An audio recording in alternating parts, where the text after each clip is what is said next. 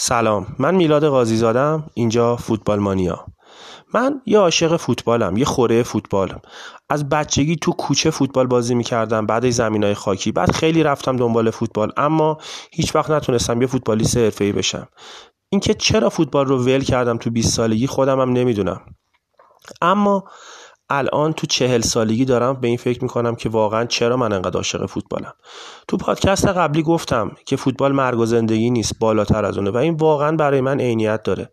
من از بچگی عاشق فوتبال بودم. من طرفدار لیورپولم و لیورپول تنها چیزیه و تنها تیمیه که بیدلیل عاشق شدم. نمی‌دونم به خاطر اون مسخره بازی بوریس گلابلا روی خط دروازه بود تو دهه 80 و اوایل دهه 90 یا قیافه حق به جانب یانراش یا اون شم گلزنیش یا اون صلابت بازی جان بارنز.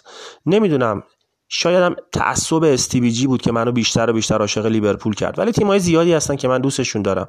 تو ایران پرسپولیس چون پرسپولیس ارث پدرمه. پدرم طرفدار پرسپولیس بود. برای همین منم طرفدار پرسپولیس شدم. اما به جز لیورپول من عاشق بارسا هم هستم. به خاطر سبک بازیش به خاطر فلسفه فوتبالش و فلسفه باشگاهش.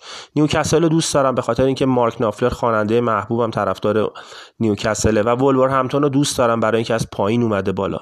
تمام چیزهایی که تو فوتبال فوتبال می‌تونن تجلی پیدا کنن توی این تیما برای من وجود دارن.